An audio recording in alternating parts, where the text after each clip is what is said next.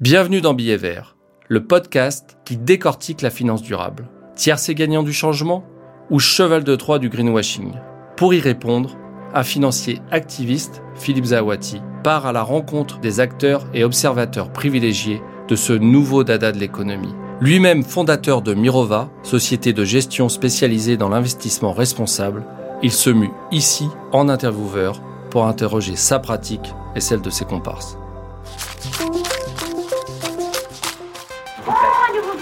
Ah, ils sont jolis Billet vert. Bonjour à tous pour ce euh, numéro, dernier numéro en fait de cette première saison de, de ce podcast Billet Vert. Euh, J'ai le plaisir de recevoir euh, David Jaïs. Bonjour David. Bonjour Philippe. On va parler de, de- principalement de transition, euh, transition écologique, alors de financement évidemment de cette transition, mais plus globalement euh, de ces questions de, de- de transition. Alors aujourd'hui, on n'y est pas, on va dire. Euh, c'est pas moi qui le dis, c'est le président de la République euh, qui l'a dit récemment euh, euh, à nouveau dans une vidéo qu'il a faite à, l'issue de, ce premier conseil de la planification écologique. Tu nous diras ce qu'il en est e- exactement. Donc en termes de réduction des, émi- des émissions de gaz à effet de serre, on, est en retard, en tout cas par rapport à, à, des objectifs. Et euh, si on veut atteindre ces objectifs, il faut qu'on aille deux fois plus vite que ce qu'on a fait euh, ces, euh, ces dernières années d'ici d'ici 2030. Donc voilà, on a un objectif qui est, qui est clairement fixé. Maintenant, pour faire ça, on ne sait pas très bien comment faire. quoi. Euh, c'est un peu le problème. Donc euh, euh, autour de ça, il y a toute la question de la planification écologique dont, dont j'aimerais euh, j'aimerais parler avec toi. Alors quelques mots quand même sur notre invité du jour, David Jaïs. David, haut fonctionnaire, énarque, promotion George Orwell. Ça dit quelque chose ça ou Ouais, je suis très content que cette promotion ait choisi George Orwell comme nom de baptême. Très bien. Euh, inspecteur des finances. Euh, ensuite, tu as été euh, au pilotage de la direction de la stratégie et de la formation de l'Agence nationale de la cohésion des territoires. qui est le nom de la Datar, de l'ancienne Datar. On connaît ça, de l'ancien nom de la Datar, effectivement. Donc, alors, par ailleurs, euh, tu es un, un intellectuel euh, euh, avec une réflexion autour des institutions, de la formation du consensus, de la démocratie. Tu as écrit un premier essai euh, qui avait eu un, un gros succès et qui, qui s'appelait Slow Démocratie, comment maîtriser la mondialisation et reprendre notre destin en main. Puis un second euh, euh, qui s'appelait le nouveau modèle français. Ça, on y reviendra tout à l'heure parce qu'il y avait quand même des éléments forts sur quel type de modèle économique on, veut construire en France euh, aujourd'hui. Tous deux parus chez notre ami Guillaume Allary. édition. Et puis, tu es aussi féru de philosophie. tu as notamment créé les rencontres philosophiques de Michel Serres euh, en 2021. Donc, il y a eu deux éditions qui se tiennent à Agen. Agen, tu nous rappelles, ra- rappelles pourquoi quand même? Bah, parce que c'est la ville natale de Michel Serres, accessoirement la mienne aussi. Voilà. Et notre dernière édition euh, portait justement sur la, la question de la Terre. Et on a eu presque 10 000 euh, spectateurs, donc ça a été un grand succès.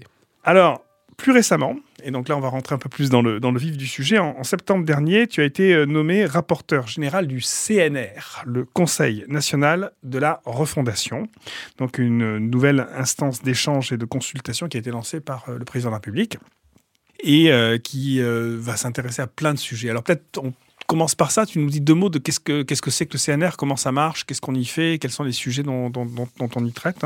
Alors, si je devais définir le, CNR de manière très très simple, enfin le Conseil de la refondation ou la méthode de refondation, je dirais que c'est une méthode de transformation publique euh, qui cherche euh, à conduire des changements importants dans des domaines d'intérêt national. Donc, euh, par exemple, dans nos grands services publics, l'éducation, la santé, le service public de l'emploi, on voit que les choses se dégradent l'accès aux, aux soins est compromis dans certains territoires.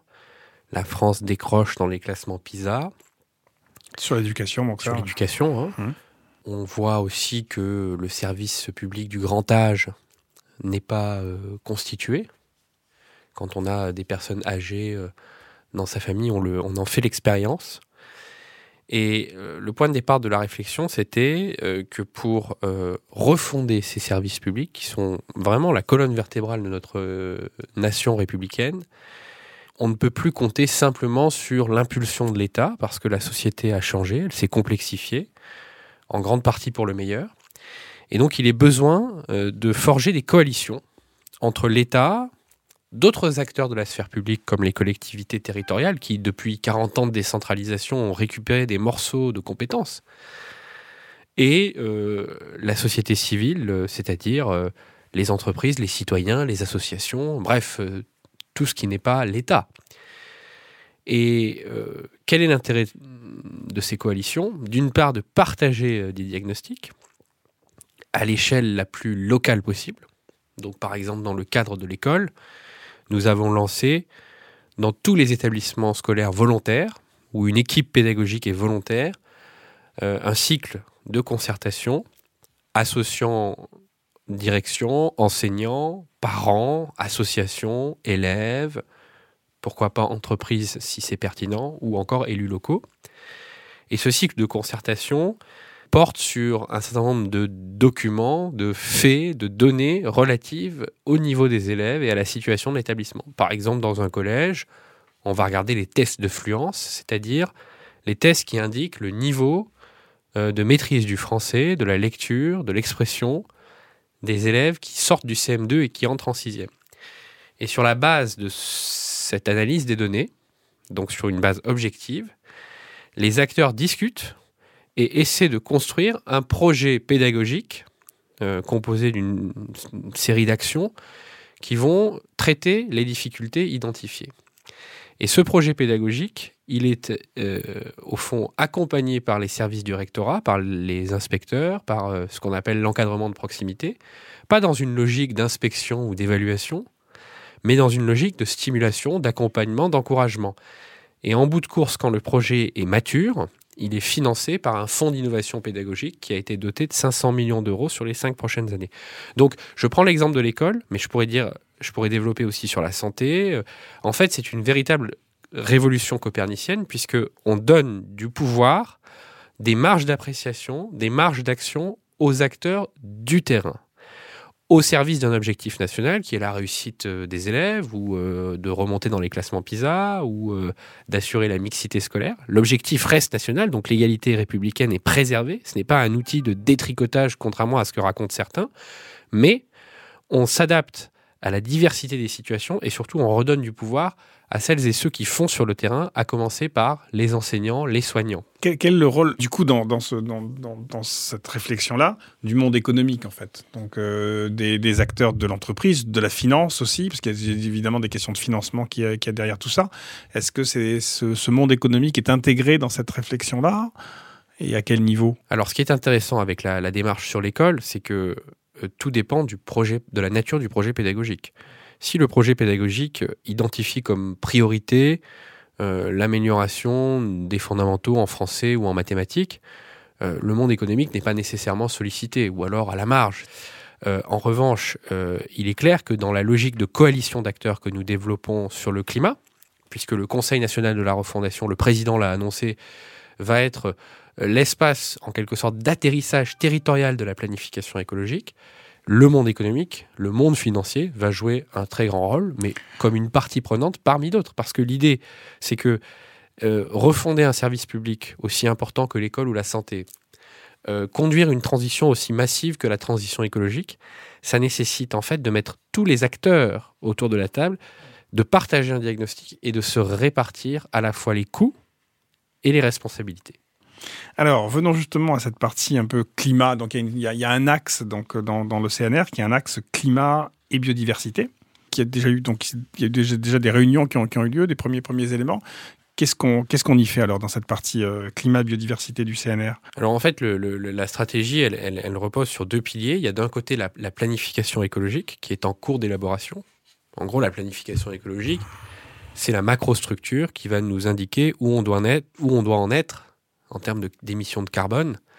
Euh, il n'y a pas eu déjà euh, plein de choses là-dessus sur la planification. On parle de la, SL, la SNBC, donc la stratégie nationale bas carbone, euh, le, France 2030. Alors ça c'est pas pareil. France 2030 c'est un outil financier. La planification écologique c'est un instrument extrêmement précis qui va nous dire où on doit en être secteur par secteur, sous-secteur par sous-secteur, territoire par territoire. Donc c'est un, un point de repère, c'est une macrostructure c'est extrêmement utile. Mais ça ne suffit pas, parce que évidemment, euh, la planification écologique ne va pas se réaliser toute seule, comme par miracle. Il va falloir mettre en mouvement des forces très importantes et des acteurs très importants. Et donc, à partir de cette macrostructure, il y a deux priorités. Il y a toutes les négociations sectorielles, c'est-à-dire euh, de manière plutôt verticale dans un secteur, Hmm. dans un grand domaine d'action. Comment est-ce que les acteurs se répartissent la charge de la transition Je pense par exemple à la filière automobile, où il s'agit de passer du véhicule thermique au véhicule électrique avec tout ce que ça implique en termes de réallocation d'actifs, de besoins de formation, De découpage de Renault en, deux morceaux. euh, d'investissement dans de nouveaux sous-traitants, de mutation d'activités, etc. Et puis, il y a, et ça c'est très important, la, ce que j'appelle la, la planification territoriale, c'est-à-dire à l'échelle d'un bassin de vie, sur des sujets qui concernent le quotidien des gens comme le logement, euh, en particulier la chaudière ou le système de chauffage, l'alimentation, en particulier la viande et euh, la provenance des aliments, la mobilité, en particulier la question de la voiture, eh bien, faire en sorte que, à l'échelle des territoires, on puisse avoir des bascules qui soient les plus vertueuses possibles et qui soient surtout les moins coûteuses possibles pour euh, les plus modestes de nos concitoyens.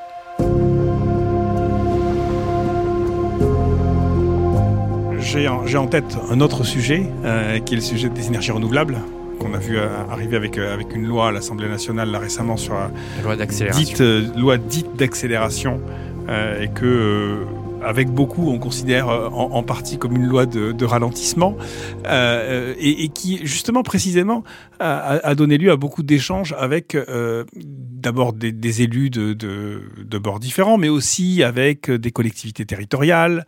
Euh, et donc, cette recherche de consensus et cette idée de planification, euh, quelquefois, a tendance à aboutir aussi un peu à des, à, à des usines à gaz euh, extrêmement complexes, euh, où euh, pour justement aboutir à ce consensus et faire plaisir un peu à tout le monde, on, on fabrique des choses qui, qui, ne- qui ne sont pas extrêmement simples à mettre en œuvre. Bah, L'objectif de la planification écologique, c'est de tenir nos objectifs de l'accord de Paris, c'est-à-dire d'arriver au net zéro en 2050 et d'arriver à moins 50 par rapport à 1990 en 2030, puisque les objectifs 2030 ont été rehaussés dans le cadre de ce qu'on appelle le Fit for 55, hein, le- le- les nouveaux objectifs euh, de, de l'Union voilà, européenne. européenne. Donc c'est pas censé euh, être euh, le moins 10 ans ou le plus petit commun dénominateur. Ensuite, quand vous lisez les mémoires de Monet, qui était le grand planificateur d'après-guerre, Jean Monnet, vous voyez que la planification, c'est un art. Euh, Ouais. C'est un art de gouverner, c'est-à-dire que ça ne s'improvise pas. Ça demande de très grandes capacités de négociation, un très grand doigté. Hein, ça n'est pas euh, une intelligence artificielle qui est capable de planifier. euh, c'est-à-dire qu'il faut pas être chat GPT. voilà, il faut être à la fois capable de déterminer des grands objectifs par secteur, c'est-à-dire le logement, le bâtiment, les transports, l'énergie, mais ça ne suffit pas. Il faut qu'il y ait un minimum de fongibilité aussi entre ces objectifs. Imaginez par exemple que vous ayez un objectif de réduction des émissions de 4,5% par an dans le domaine du bâtiment.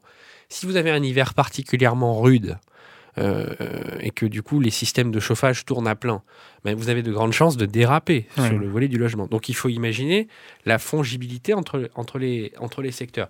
Et par ailleurs, le plus important dans tout ça, c'est pas simplement de mettre des chiffres et de faire des tableaux Excel, c'est d'arriver à mettre autour de la table euh, les acteurs d'une filière ou d'un territoire et en quelque sorte de commencer ce qu'on appelle en anglais le grand bargaining, c'est-à-dire une grande négociation où en fait chacun doit un peu prendre sa part parce qu'il faut arrêter avec cette démagogie qui consiste à dire que la transition écologique, ça va être que du mieux et du plus.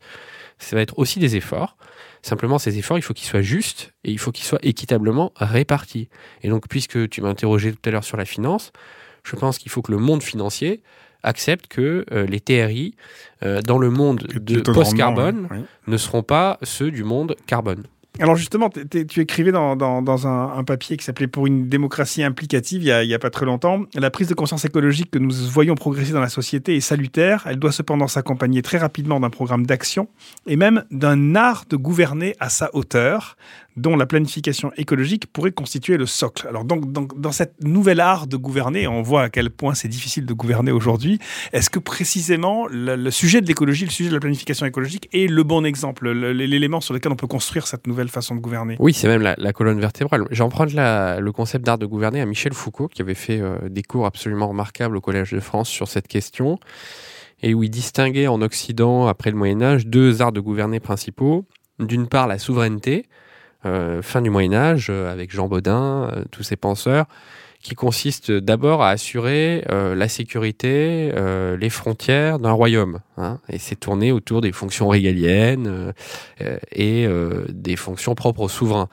Et puis, à partir du XVIIIe siècle, disons, apparaît ce qu'il appelle la gouvernementalité, qui est une autre, euh, un autre régime hein, qui n'annule pas la souveraineté, mais qui, qui, plutôt le complexifie ou le complète, et qui est en fait ce que Bruno Latour appelait l'économisation du monde, c'est-à-dire au fond l'économie politique devient le savoir central, la question c'est celle non plus simplement de défendre les frontières, mais de générer de manière endogène de la richesse pour financer tout un tas de politiques publiques, y compris l'État social. Euh, évidemment, nous n'allons pas rompre du jour au lendemain avec euh, la souveraineté et la gouvernementalité. Et on voit d'ailleurs que la guerre en Ukraine, euh, les tensions sur les marchés internationaux sont des tests très très sévères à la fois à la souveraineté et à la gouvernementalité des, États. La crise du Covid, bien sûr.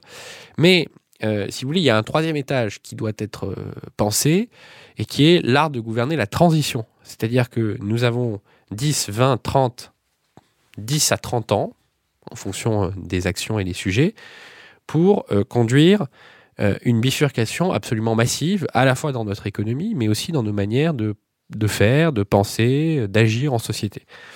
Donc il y a à la fois une extrême urgence et en même temps il y a la nécessité d'être très méthodique. Quoi de mieux que le couple planification-négociation pour le faire? Le problème c'est que notre euh, architecture démocratique n'a jamais été aussi mal en point et n'a jamais été aussi mal équipée pour faire face à ces défis parce que vous voyez bien que les taux d'abstention, l'effondrement des partis politiques, euh, les réseaux sociaux avec la culture de l'impatience et de l'instantanéité que ça génère, et puis aussi 40 ans de néolibéralisme qui euh, ont discrédité en partie la notion même d'action publique. Hein avec ce qu'elle implique de délibération, de, lenteur, euh, d'abstraction hein, par rapport à une simple relation privée ou interpersonnelle, eh tout ça a considérablement affaibli notre démocratie. Donc nous sommes confrontés au défi ou à un défi majeur. Nous devons conduire la transition, c'est-à-dire qu'il y a de plus en plus de domaines de la vie sociale qui vont rentrer dans la sphère publique. Euh, la question de la viande, la question de la chaudière, la question de la voiture, c'était des, questions purement privées il y a encore quelques années. Aujourd'hui, ça devient des questions euh, hybrides, à la fois privées bien sûr, puisque je continue à acheter ma voiture chez le concessionnaire, mais c'est aussi une question publique, parce que c'est la question de euh, le bilan carbone de la mobilité. Et donc, vous voyez que tous ces sujets rentrent dans... Donc là, il y a une extension du domaine de la sphère publique, si j'ose dire et en même temps euh, une architecture démocratique, un équipement démocratique qui est euh, très très affaibli et qui nous rend euh, qui, n'est pas adapté en quelque sorte à l'importance des questions. Donc il faut réinventer un art de gouverner et c'est peut-être la tâche la plus importante aujourd'hui dans la transition. Alors, parler de, donc des de la finance et donc des, rendements qui doivent donc on doit accepter de rendements euh, potentiellement inférieurs, donc euh, adapter en quelque sorte le système financier à ça. Et, dans, dans, ces grandes discussions, dans tous ces, euh, ces, sujets de planification, moi je le vois du côté donc d'un investisseur. Finalement, on est très peu sollicité dans ces, dans, ces questions-là. Moi, j'étais assez frappé par le fait que quand on, lance des, des grands plans d'investissement type France 2030 ou avant le, le grand plan d'investissement au début du quinquennat précédent, euh, ce sont des plans publics sont annoncés par le secteur public. Et il n'y a, pas de, discussion ou négociation avant où on réunit les, investisseurs privés en, leur demandant finalement euh, euh, quel est votre appétit en fait pour tout ça? Est-ce que vous êtes prêt à cofinancer ça avec nous?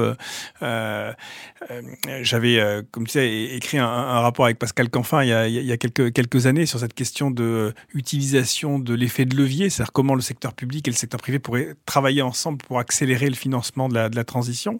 Est-ce que tu crois qu'aujourd'hui ces nouvelles méthodes peuvent permettre de réintégrer ce, secteur privé, secteur financier privé, plus en amont dans, euh, ces discussions On n'a pas le choix. Euh, quand on lit les mémoires de Jean Monnet sur l'après-guerre, euh, dans une situation qui était qui est pas analogue, mais qui est quand même comparable, au sens où la France en 1945, c'est un pays qui est économiquement effondré, elle est à moins d'un tiers de sa capacité industrielle près 1929.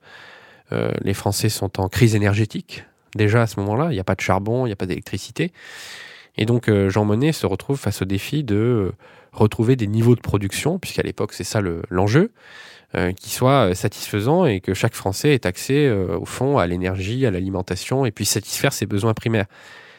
Et la question à l'époque, c'était pas est-ce que c'est l'État qui va le faire, est-ce que c'est le secteur privé, est-ce que c'est la société civile? Tout le monde a travaillé ensemble, main dans la main. Et il y a eu euh, des commissions de modernisation qui se sont réunies au commissariat au plan, dont euh, la mission était précisément pour les grands secteurs, l'électricité, le charbon, puisqu'on est dans une époque euh, encore très dominée par malheureusement les hydrocarbures, pour tout un tas de sujets, l'agriculture. on réfléchit en fait aux grands objectifs et on se partage les tâches. C'est pas une planification soviétique où c'est l'État qui fait tout, qui nationalise tout. C'est plutôt une sorte de partage de diagnostic, partage des objectifs et, euh, comme disait Pierre Massé, qui est un, des successeurs de Jean Monnet, une aventure calculée. C'est-à-dire qu'on se lance dans l'aventure du progrès, mais avec des outils probabilistes, avec des outils euh, scientifiques pour essayer de le faire de la manière la plus ordonnée possible. L'enjeu aujourd'hui, euh, il est exactement le même. C'est-à-dire que nous avons 30 ans pour euh, construire des bifurcations, des réallocations d'actifs, des plans de formation, parce que le sujet numéro un, c'est pas l'argent, hein, Philippe. Euh, l'argent ne manque pas. ensuite, la question de son allocation et de son fléchage est une question importante. Mais le sujet numéro un, ce sont les compétences. C'est-à-dire comment est-ce que nous allons transformer en profondeur les métiers d'une société du carbone d'une société post-industrielle dominée par le carbone à une société euh, euh, post-carbone et que j'espère euh, à la fois une société de la connaissance et en même temps une société de l'industrie 4.0 et décarbonée.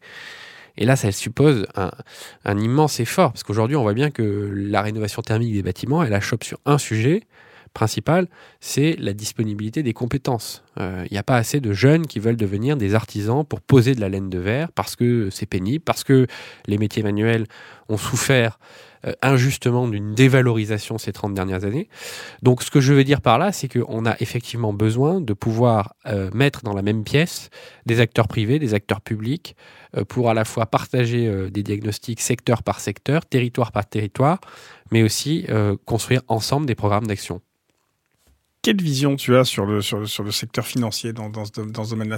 Il y a beaucoup de, débats, là, comme tu sais, en ce moment, sur cette question de, greenwashing, euh, sur de, finances vertes, euh, qui serait euh, une illusion ou un alibi, un alibi pour continuer le, le business as usual. Et, en même temps, on a l'impression quand même que les épargnants ont, ont envie d'essayer de, de, bah de, de, comprendre où va leur argent et, et qui s'intéressent de plus en plus à, à justement bah, comment euh, participer à, ce financement de la transition Comment, comment tu, tu vois ce secteur vu de l'extérieur il, il, y a plusieurs euh, choses. Tout ce qui est excessif est insignifiant. C'est-à-dire qu'il y, y, a deux extrêmes du spectre que je rejette. Euh, il y a d'un côté ceux qui disent la finance est pourrie par nature et donc la finance verte, ça n'existe pas. Enfin, je leur rappelle juste que le financement de l'économie, c'est vieux comme l'économie. C'est-à-dire que sans finance, on peut pas, il euh, n'y a pas de projet, il n'y a pas d'investissement, hein, puisque tout ce qui est pluriannuel, tout ce qui nécessite euh, beaucoup euh, d'actifs, de capitaux, ça, suppose la finance. Après, cette finance, elle peut être privée, publique, il peut y avoir plusieurs véhicules, c'est pas le sujet. Donc, une finance verte, par nature, si on veut investir dans des infrastructures vertes, est nécessaire. Donc, ça, c'est une position ridicule. Mais à l'inverse, je me méfie aussi euh, des grands patrons euh, euh, de fonds d'investissement comme Larry Fink qui nous expliquent que ça y est, la révolution verte est arrivée et qu'on a fait un, gigantesque tournant écologique tout en continuant à verser du 15 ou du, 14 ou du 15% de, de, taux de retour sur investissement aux, épargnants ou aux investisseurs. Si tu veux, le sujet, c'est que effectivement, je, je crois beaucoup à la responsabilisation et à l'interpellation des épargnants. Euh, et on commence à le voir, par exemple, avec euh, certains fonds scandinaves, avec certains fonds de pension ou certains euh, fonds souverains qui sont sérieusement interpellés par leurs épargnants qui disent moi je ne veux plus mettre mes économies dans des activités qui vont contribuer à aggraver le réchauffement climatique ou à dégrader les conditions d'habitabilité de la planète. Et au fond, peut-être que cette prise de conscience et cette interpellation par les épargnants, parce que en fait, euh, derrière la finance, il y a toujours euh, des retraités du Nebraska, des contribuables norvégiens, c'est-à-dire des classes moyennes, voire des classes populaires. Donc, la responsabilisation des épargnants, leur capacité à s'organiser, à se syndiquer, à interpeller au fond les gestionnaires, est peut-être plus importante encore que cette avalanche de normes euh, qu'on est en train d'essayer de définir euh, à l'échelle euh, européenne, à l'échelle mondiale, dont la vérification d'ailleurs est assez problématique, et avec au fond une très très grande lâcheté dans la définition des objectifs. Donc moi je crois beaucoup plus au sens civique, à la responsabilisation et à l'interpellation que à la à l'avalanche de normes d'investissement vertueux. Alors, une, une des réglementations, une des normes en l'occurrence, était de demander, d'exiger que les conseillers, les conseillers financiers posent la question de, des préférences environnementales et sociales à leurs clients. Donc là, voilà, oui, ça c'était plutôt, plutôt, plutôt, une bonne mais chose. Moi, je suis, je suis pas contre les normes, mais je pense qu'il justement, il faut qu'elles viennent ratifier ou euh, encadrer, encourager euh, ce mouvement d'opinion qui est en train de se faire, en tout cas en Europe dans cette euh, logique du Conseil national de la refondation, tu vas réunir des épargnants peut-être. Il y aura des, euh, groupes de travail avec des épargnants sur le terrain euh, pour essayer de savoir ce qu'ils veulent, ce qu'ils veulent faire de leur argent. C'est pas encore complètement au programme en réalité, mais ça pourrait s'envisager. Sur le volet territorial de la planification écologique, les priorités sont les suivantes. C'est le transport, c'est-à-dire comment je me déplace euh, parce qu'aujourd'hui, euh, le secteur des transports est responsable de 30% des émissions de gaz à effet de serre en France et le véhicule thermique, c'est 29%. Euh, à côté du transport, il y a évidemment le logement, puisque aujourd'hui, notamment le chauffage, les chaudières euh, au fuel euh, ou au gaz de ville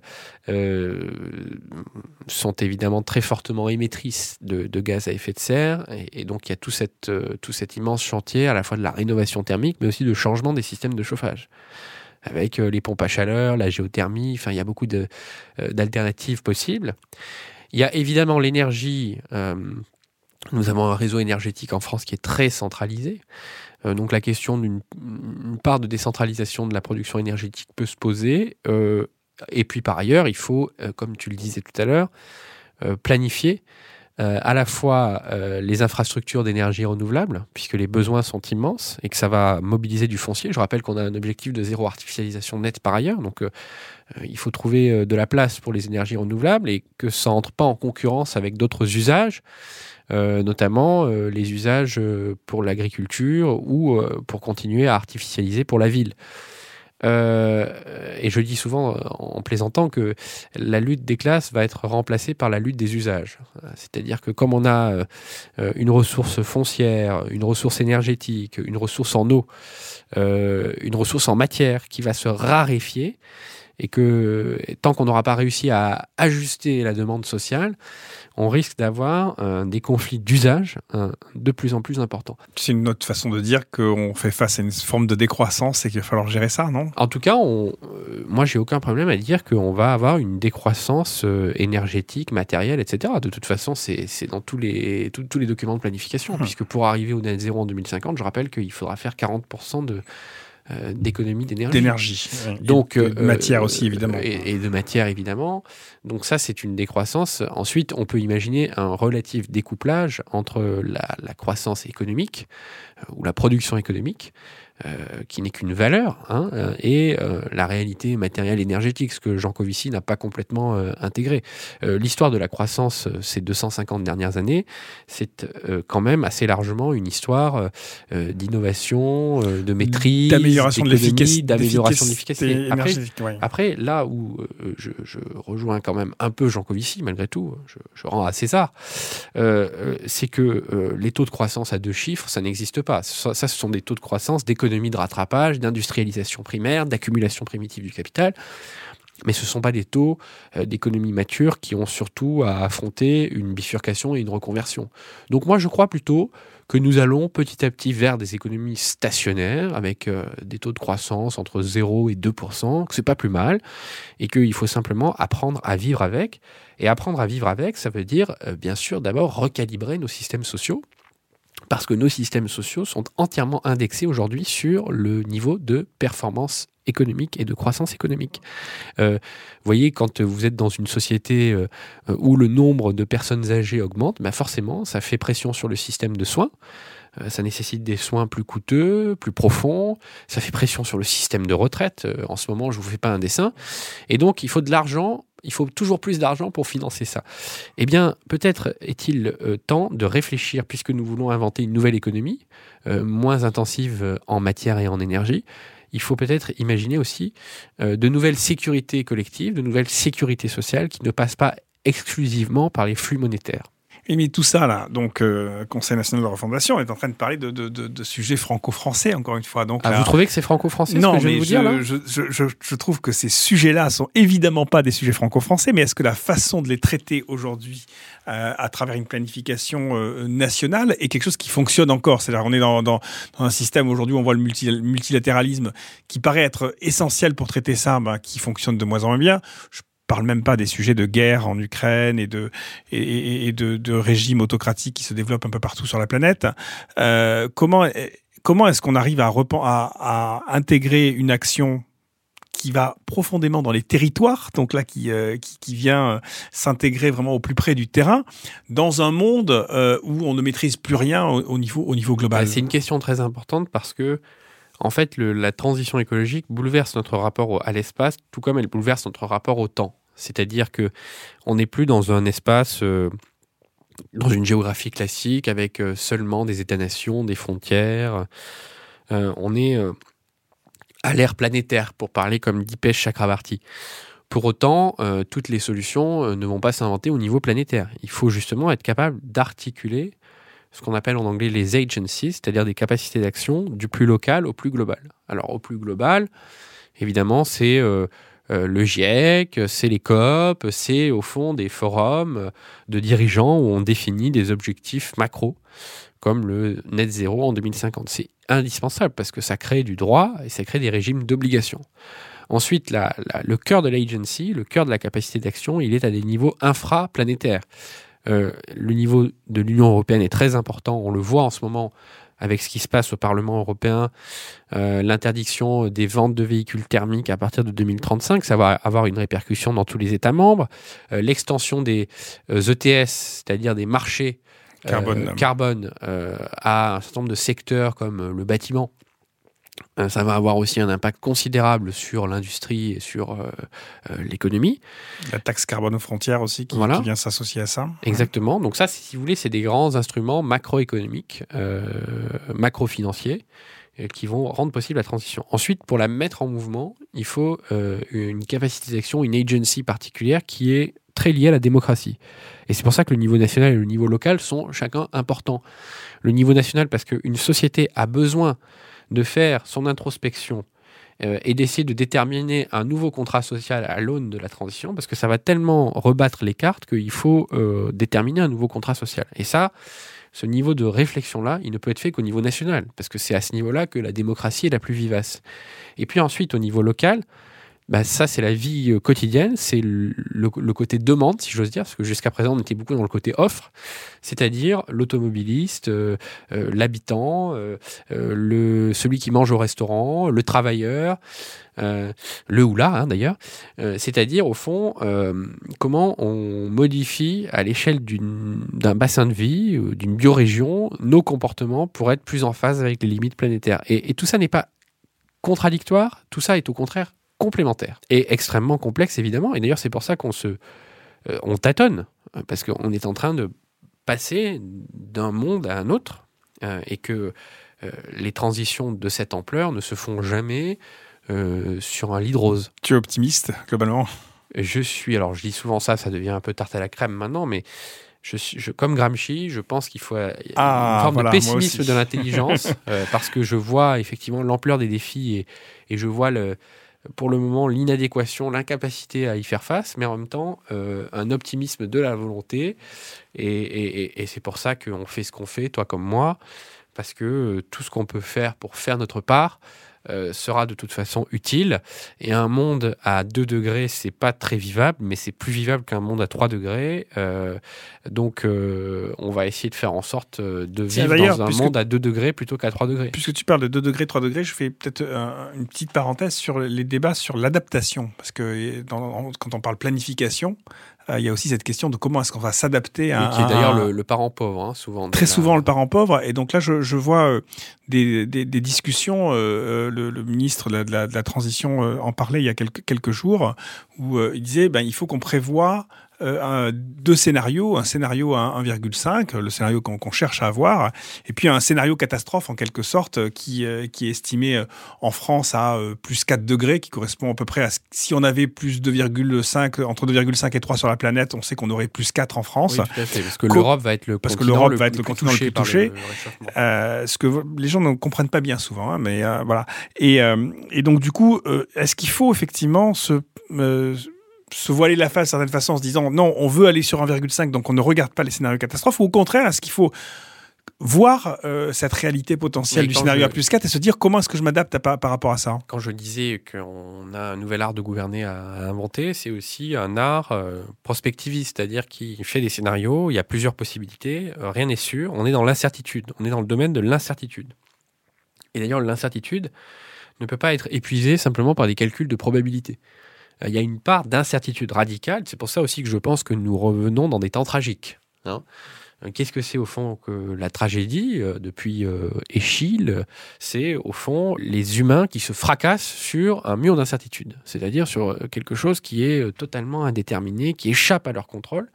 Et je crois que cette part d'incertitude et cette part d'indétermination, elle revient très fortement avec la transition écologique. Donc même dans la littérature, je pense que la tragédie va revenir en force. Pour revenir à ta question, très concrètement, il faut travailler sur des scénarios pluriels, mais sur l'adaptation, en réalité, il faut surtout agir. Parce que euh, c'est vrai qu'on on commence à prendre conscience des nécessités de la transition et surtout de l'atténuation, hein, ce qu'on appelle la, mitigation hein, de- des émissions de gaz à effet de serre. Mais euh, les effets du réchauffement climatique, on le voit tous les étés avec les, méga-feux, avec euh, euh, la sécheresse, avec les fleuves qui sont à sec, avec les gonflements argileux, etc.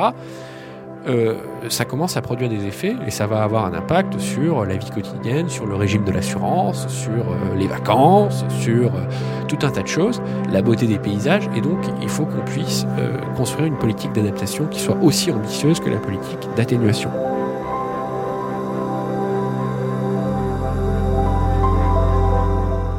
Peut-être euh, terminer un peu cette- cet échange, euh, je, je voulais euh, finir sur qu'est-ce que c'est que le nouveau modèle français? Euh, ce que tu- donc le, le titre du, du- du livre que, de l'essai que tu as écrit l'année dernière. Euh, alors, on en a déjà parlé en, en partie avec euh, tous, tous ces sujets-là, euh, mais euh, en quoi, effectivement, on a aujourd'hui un modèle qui est dépassé et c'est quoi les grandes lignes d'un- nouveau modèle qu'on pourrait construire autour de, donc tu en as parlé, hein, de, de l'ancrage territorial, retrouver le temps long, mais aussi cette question de l'économie du bien-être. Qu'est-ce que ça veut dire que cette économie du bien-être qu'il faut, qu'il faut Alors, essayer de le, modèle français d'après-guerre, c'est un modèle qui est très largement tiré par l'État, pour plein de raisons. Parce que le niveau de développement économique de la France était quand même euh, inférieur à celui des grandes puissances industrielles. Parce que euh, la France est statolâtre. Euh, donc, c'était un- une accumulation très rapide de capital autour de l'État et de grands groupes qui a tiré la croissance française et qui a permis de financer une sécurité sociale fondée sur des flux monétaires et donc des relations d'assurance très ambitieux euh, et euh, une république assez verticale, on va dire. Le, le modèle français d'a- d'a- d'après-guerre, et en particulier la Ve République, c'est ça. Vers où faut-il aller? Eh bien, euh, on en a un peu dessiné les contours. C'est-à-dire qu'il faut inventer une économie qui soit respectueuse des limites planétaires, mais qui ne soit pas proprement décroissante. Je parlais tout à l'heure de 1 à 2 de croissance. Voilà, donc il faut qu'on trouve un moyen de découpler. Il faut qu'on trouve un moyen, euh, sans euh, escompter des taux de croissance euh, mirifiques, euh, au fond, d'avoir une production économique satisfaisante et surtout entièrement décarbonée et, et insérée dans les limites planétaires et dans les limites du vivant. Et en parallèle, il faut qu'on puisse repenser notre modèle social, notre modèle de solidarité collective, notre modèle de service public. C'est pour ça que les services publics, c'est très important parce que c'est pas uniquement monétaire, c'est de l'équipement, c'est des prestations de services qui réduisent les inégalités à la racine. Et donc, il faut que notre système de soins euh, de, des 1000 premiers jours de l'enfant jusqu'à la mort. Euh, il faut que notre système d'éducation, pas, pas seulement l'école, mais tout au long de la vie, soit entièrement repensé justement pour réduire les inégalités, pas seulement dans un flux d'assurance monétaire. Euh, le problème, c'est que notre système de santé, notre système scolaire, qui ont été des fleurons, sont aujourd'hui très affaiblis. Donc il faut non seulement les sauver, c'est-à-dire qu'il faut non seulement réparer le passé d'une certaine manière, puisque nous avons 30 ans d'affaiblissement derrière nous, mais il faut aussi construire les systèmes euh, de demain. Quant à la démocratie, euh, moi je crois beaucoup, et je crois que c'est la clé de voûte de tout ça, je crois beaucoup à une euh, responsabilisation à l'échelle des bassins de vie, à l'échelle locale. C'est-à-dire que c'est vraiment l'échelle géographique sur laquelle on a prise, sur laquelle on peut réinventer à la fois l'écologie, l'aménagement, mais aussi l'école, la santé. Et euh, au fond, le niveau national, il doit d'abord fixer des objectifs macro, être le garant de l'égalité républicaine, être le garant, de la solidarité entre les territoires. Mais il peut plus se mêler euh, de tout, euh, tout prescrire, tout normer. Je pense qu'il faut un vrai choc J'appellerais pas ça forcément décentralisation, parce que quand on parle décentralisation en France, c'est surtout euh, balancer des compétences de l'État vers les collectivités. Hmm. J'appellerais ça, au fond, une, un choc d'autonomie ou un choc de déconcentration, c'est-à-dire de, donner aux collectifs euh, locaux, sur le terrain, beaucoup plus de marge d'action, de marge d'appréciation. Euh, parce que je pense que c'est comme ça qu'on va revitaliser notre démocratie. Voilà comment je vois le modèle français. Il nous manque un concept central et ce concept central, moi je pense que c'est euh, la Bildung, euh, pour parler euh, allemand. C'est au fond la connaissance, c'est la citoyenneté, c'est au fond la capacité à s'engager avec autrui dans des relations qui ne soient pas simplement des relations d'intérêt, mais qui soient des relations au fond d'humanisme, de connaissance voilà, je, je serais peut-être amené un jour à développer tout ça. Et eh bien on attend ça avec, avec grande impatience. Merci beaucoup David pour cet échange. Merci beaucoup Philippe.